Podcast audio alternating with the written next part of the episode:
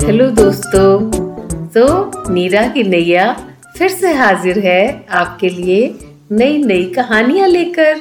और आज हम आपके लिए कहानी लाए हैं, मेला। ये एक छोटे बच्चे की कहानी है। सो आई होप आप इसको एंजॉय करोगे और साथ में अपने मम्मी पापा को और अपने फ्रेंड्स को भी सुनवाओगे, अपने कजन्स को भी सुनवाओगे। ठीक है? तो बहुत मज़ा आने वाला है। नीरा की नैया आपको हमेशा बढ़िया बढ़िया सैर कराती रहेगी और अच्छी अच्छी कहानियाँ सुनाती रहेगी। सो आज की कहानी सुनते हैं मेला। पाँच साल का शिवा जिस दिन से ये जाना कि उनके गाँव के पास एक मेला लगा है, वो तो इतना उतावला हो गया। हर वक्त अपने पिताजी की जान खाने लगा, पिताजी, मुझे मेला देखना है, मेले लेके चलो। तो उसके पिताजी जो थे, वो एक कुम्हार थे। कुम्हार होता है पॉटर। पॉटर मिट्टी के घड़े बनाता है। तो वो मिट्टी के घड़े बनाते थे और गर्मियाँ आने वाली थी। तो उनकी बहुत कोशिश थी कि मैं खूब सारे घड़े बना लूँ और जब गर्मियाँ शुरू हों तो मैं आराम से बेच सकूँ। लोगों को गर्मी लगती होगी तो वो मुझसे लेके जाएँगे घड़ा और ठंडा पानी पियेंगे घरों में। जो शिवा था वो तो नहीं जानता था ये सब बातें। उसको तो इतना ही पता था कि मेला बहुत सुंदर है एक जगह और वहाँ पे बहुत कुछ मिलता है देखने को, खेलने को, खाने को, घूमने को। तो उसने दोस्तों से बड़ी बातें सुनी थी मेले की। हर दोस्त कहता था, मैं तो मेला देख के आया हूँ। मैं आज भी गया था मेले अपने पिताजी के साथ। तो जो शिवा था ना, उसको लग रहा था, अभी मैं क्यों नहीं अभी तक मेले में पहुँचा? और छोटू सा था, पाँच साल का, उसने ज़्यादा अभी तक लाइफ में ज़्यादा कुछ देखा भी नहीं था। पहली बार उसने ध्यान से मेला देखना था। उसके पिताजी रोज उसको प्यार से टाल देते थे, मना कर देते थे हाँ जाएँगे, एक दिन जाएँगे। फिर ना एक दिन उसकी माताजी ने कहा कि, इतना बच्चा जिद कर रहा है तो देखो, ले ही जाओ थोड़ा सा टाइम निकालो। तो उसके पिताजी ने फिर आखिरकार उसको हाँ कर दी।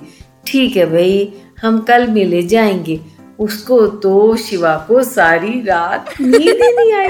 इतना एक्साइटेड इतना एक्साइटेड उसको लग रहा था, पता नहीं कल जैसे मैं कौन सी जगह जाने वाला हूँ, स्वर्ग में जाने वाला हूँ। और सुबह सुबह उठ के बैठ गया और जल्दी जल्दी कपड़े पहने, माँ को कहा, नहला के मुझे सुंदर कपड़े पहनाओ। उसकी माँ ने उसको बढ़िया से तैयार किया, कंगी पट्टी करी और तेल तुल लगा के सिर पे कंगी करी उसने।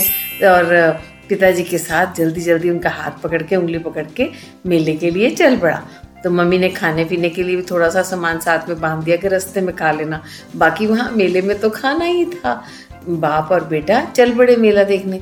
बड़ा खुश बड़ा खुश, सारे रास्ते में। उछलता कूदता चल रहा था पापा के साथ। मैं मेले में ये करूँगा, मैं मेले में वो करूँगा। आखिरकार वो मेले की जगह में पहुँच गए। और उसके पिताजी उसकी उंगली पकड़ के उसको जहाँ से गेट था मेले का वहाँ से अंदर चले गए और ले गए। अब भीड़ बहुत थी, बहुत ही भीड़ थी, धक्कम धक्की हो रही थी, क्योंकि हर स्टॉल के ऊपर रश था झूले भी रश था। और ये जो था, उंगली पकड़ के अपने पिताजी की चल रहा था तो कभी इसको इधर से धक्का लगे, कभी उधर से धक्का लगे। बस वो थोड़ी देर के बाद ही ना, ऐसे ही अचानक अपने पिताजी को कहता है, पिताजी, मुझे मेला नहीं देखना, मुझे वापस जाना है। हैं? उसके पिताजी तो हैरान हो गए। उन्होंने अपना माथा ठनकाया कि ये क्या हो गया? तो उसके पिताजी घुटनों के बल उसके सामने बैठ के उसका प्यार से दोनों हाथों में मुँह पकड़ के कहते, बेटा, क्या हुआ है? तेरे कारण तो मैं मेले में आया हूँ। तूने मेरी जान खा ली। पिताजी, मेला देखना है, मेला देखना है। तो फिर अब क्या हुआ है? वो तो नहीं, मैंने वापस जाना है। उसके फादर ने आसपास नज़र घुमाई कि हुआ क्या है? जैसे ही उन्होंने आसपास देखा तो वो क्या देखते हैं कि उनको कुछ भी नहीं दिख रहा और उनके आसपास टांगों का जंगल। हर तरफ़ टांगे टांगे अलग अलग तरह की टांगे। कोई धोती वाली, कोई पजामे वाली, कोई पैंट वाली, कोई जीन्स वाली, कोई कैसी। एकदम उनके दिमाग में माथा ठनका कि दिखी कुछ नहीं रहा, यहाँ से तो टांगों का जंगल दिख रहा बस एक। तो उन्होंने क्या किया? हाथ से उसके आँखों से आँसू पोछे और उसको उठा के अपनी गर्दन पे बिठा लिया और टांगे उसके आगे लटका ली और खड़े हो गए। खड़े होके कहते हैं अच्छा भाई, फिर हम वापस से चलते हैं। फिर हम आज मेला नहीं देखते। लेकिन शिवा तो उनकी बात ही नहीं सुन रहा था।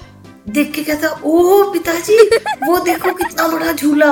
अरे, वो देखो वहाँ पे, वो देखो जलेबी वाला। हाँ पिताजी, वहाँ पे देखो सारे गुब्बारे। मैंने नहीं वापस आना, मेरे को वो गुब्बारे लेने हैं। मुझे वो जलेबी खानी है। पिताजी मुझे वो झूला भी लेना बड़ा वाला। बच्चा भी खुश और पिताजी भी खुश, क्योंकि वो ये बात समझ चुके थे कि मैंने जो आसपास देखना था, वो इसके नज़रिए से नहीं देखा। उनको अपनी गलती समझ में आ गई पिताजी को कि मुझे बच्चे की तरफ़ से देखना चाहिए था कि इसको क्या दिख रहा है। मैं तो उंगली पकड़ के इसको लेके घसीट के चला हुआ था मेले के बीच में से। लेकिन वो बच्चा इतनी छोटी उम्र में, छोटी हाइट से कुछ भी नहीं देख पा रहा था। तो बच्चों, हमने इस कहानी से क्या सीखा? हमने इस कहानी से ये सीखा कि हमें दूसरों का नज़रिया हमेशा पहले समझना चाहिए।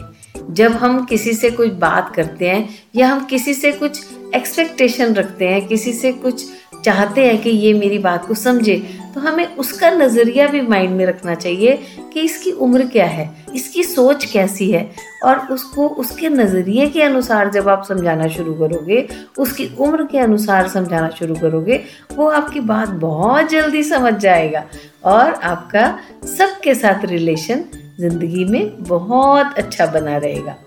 ठीक है? तो मज़ा आया इस कहानी का? आपके साथ हम अगली बार, अगली कहानी के साथ नीरा की नैया फिर से मिलेगी। तो इसको सुनते रहिए, सुनाते रहिए। किस किस जगह पे आपने सुनना है? एप्पल पॉडकास्ट पे जियो सावन पे गाना पे और स्पॉटिफाई पे। सो इन कहानियों को हमेशा आप एंजॉय करते रहिए। तब तक के लिए बाय बाय